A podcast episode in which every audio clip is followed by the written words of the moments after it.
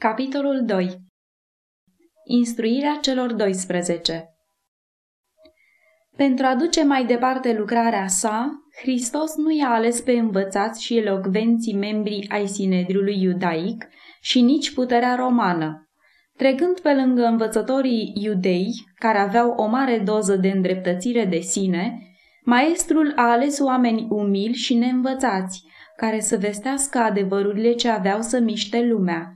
Pe acești oameni și-a propus el să instruiască și să-i educe spre a fi conducătorii bisericii sale.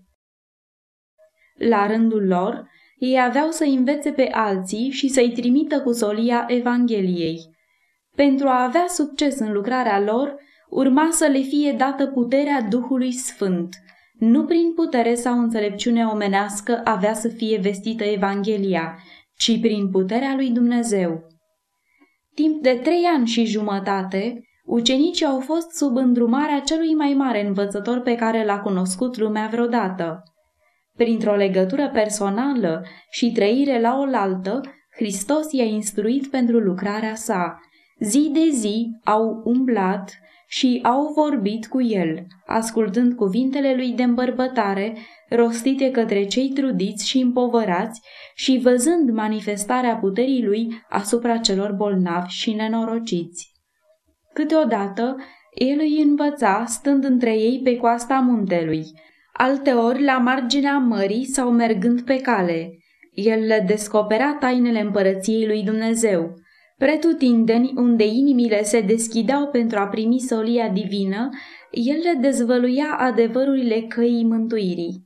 El nu poruncea ucenicilor să facă aceasta sau aceea, ci le spunea, urmați-mă. În călătoriile sale prin diferite ținuturi și cetăți, îi lua cu sine pentru ca să vadă cum îi învață el pe oameni. Călătoreau cu el din loc în loc, se împărtășeau de traiul lor simplu și, asemenea lui, erau adesea flămânzi și obosiți. În îmbulzeala străzilor, pe malul lacului, în singurătatea pustiului, ei erau cu el, l-au văzut în fiecare fază a vieții. Cu ocazia binecuvântării celor 12 s-a făcut primul pas pentru organizarea bisericii, care, după înălțarea lui Hristos, avea să ducă mai departe lucrarea sa pe pământ. Despre această întărire a lor prin binecuvântare, raportul spune În urmă, Isus a suit pe munte, a chemat la el pe cine a vrut și ei au venit la el. A rânduit dintre ei 12 ca să aibă cu sine și să-i trimită să propovăduiască. Marcu 3 cu 13 și 14 Priviți această scenă mișcătoare, priviți maestatea cerului înconjurată de cei 12 pe care i-a ales. Este gata să-i pună deoparte pentru lucrarea lor. Prin aceste unelte slabe, prin cuvântul și spiritul său, el plănuia să așeze mântuirea la îndemâna tuturor. Cu bucurie și fericire, Dumnezeu și îngerii priveau această scenă. Tatăl știa că de la acești oameni lumina cerului va străluci în lume, ca acele cuvinte rostite de ei în timp ce dădeau mărturie despre fiul său aveau să răsune din generație în generație până la încheierea timpului. Ucenicii trebuiau să meargă ca martori ai lui Hristos spre a vesti lumii ceea ce au văzut și au auzit de la el. Slujba lor era cea mai importantă slujbă ce a fost încredințată vreodată ființelor omenești după aceea a lui Hristos. Ei aveau să fie lucrători împreună cu Dumnezeu pentru mântuirea oamenilor. După cum în Vechiul Testament cei 12 patriarhi au stat ca reprezentanți ai lui Israel, tot astfel, cei 12 apostoli stau ca reprezentanți ai Bisericii Evangheliei. În timpul lucrării sale pe pământ, Domnul Hristos a început să dărâme zidul de despărțire dintre iudei și neamuri și să predice mântuirea întregii omeniri.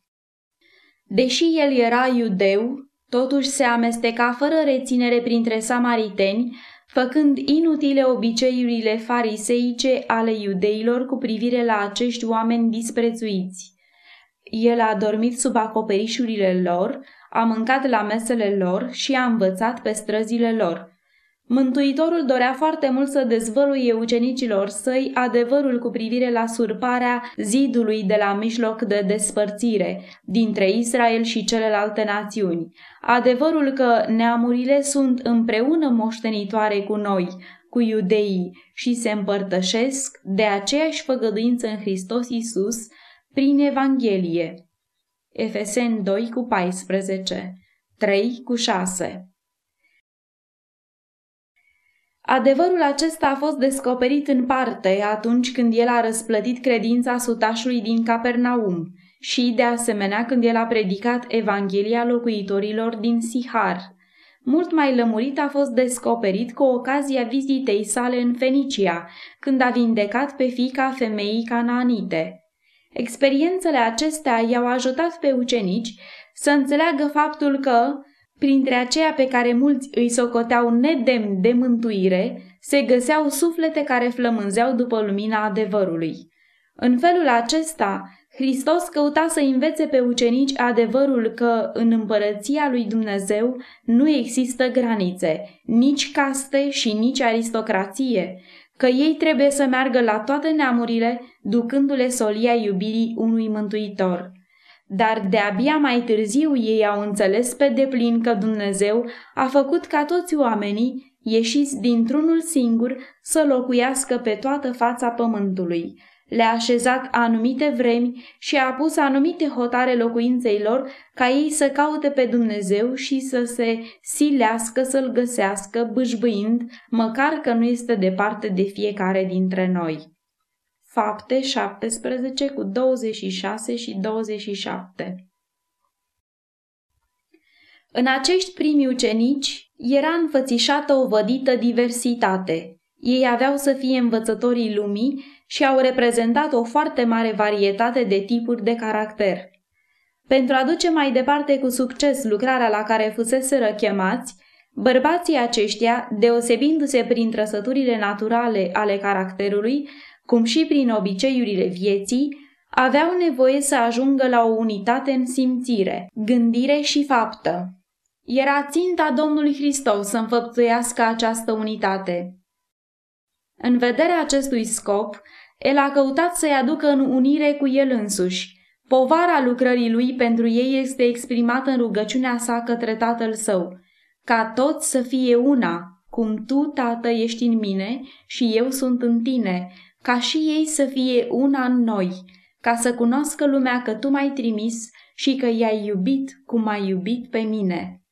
Ioan 17 cu 21 la 23 Continua lui rugăciune era ca ei să poată fi sfințiți prin adevăr și el se ruga cu încredere, știind că un decret al celui atotputernic a fost dat mai înainte de aducerea la existența lumii.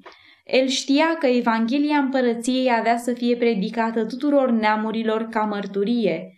El știa că adevărul, întărit cu atotputernicia Duhului Sfânt, avea să biruie în lupta cu răul și că stindardul însângerat avea să fluture într-o zi deasupra urmașilor săi.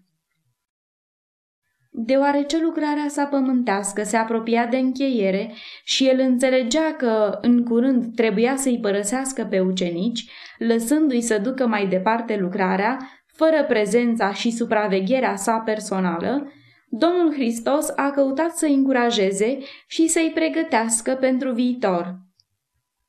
El nu i-a amăgit cu speranțe deșarte, ca într-o carte deschisă le-a citit ceea ce avea să se întâmple – el știa că era aproape timpul când avea să se despartă de ei, lăsându-i ca pe niște oi în mijlocul lupilor. Știa că ei aveau să sufere prigoană, că aveau să fie alungați din sinagogi și că aveau să fie aruncați în închisoare. Știa de asemenea că, din pricină că aveau să mărturisească despre el ca fiind Mesia, unii dintre ei aveau să sufere moartea și le-a spus unele dintre aceste lucruri. Vorbind despre viitorul lor, el era deschis și precis pentru ca în încercările care aveau să vină peste ei să-și poată aminti cuvintele sale și să fie întăriți ca să creadă în el ca mântuitor. El le-a spus de asemenea cuvinte de nădejde și curaj.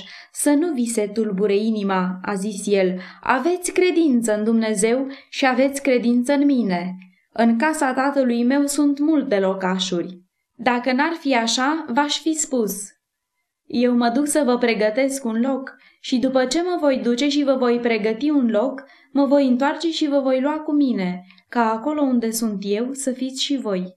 Știți unde mă duc și știți și calea într-acolo. Ioan 14, cu 1 la 4 Pentru voi am venit în lume, pentru voi am lucrat. Când voi pleca, eu încă voi lucra cu toată râvna pentru voi. Am venit în lume pentru a mă descoperi vouă, pentru ca să puteți crede. Eu merg la tatăl meu și la tatăl vostru spre a conlucra cu el spre binele vostru. Adevărat, adevărat vă spun că cine crede în mine va face și el lucrările pe care le fac eu. Bancă va face altele și mai mari decât acestea, pentru că eu mă duc la tatăl. Ioan 14 cu 12 Prin aceasta, Hristos nu dorea să spună că ucenicii aveau să facă fapte mult mai însemnate decât a făcut El, ci că lucrarea lor avea să fie de o întindere mai mare. El nu se referea numai la săvârșirea de minuni, ci la tot ce avea să se întâmple sub lucrarea Duhului Sfânt.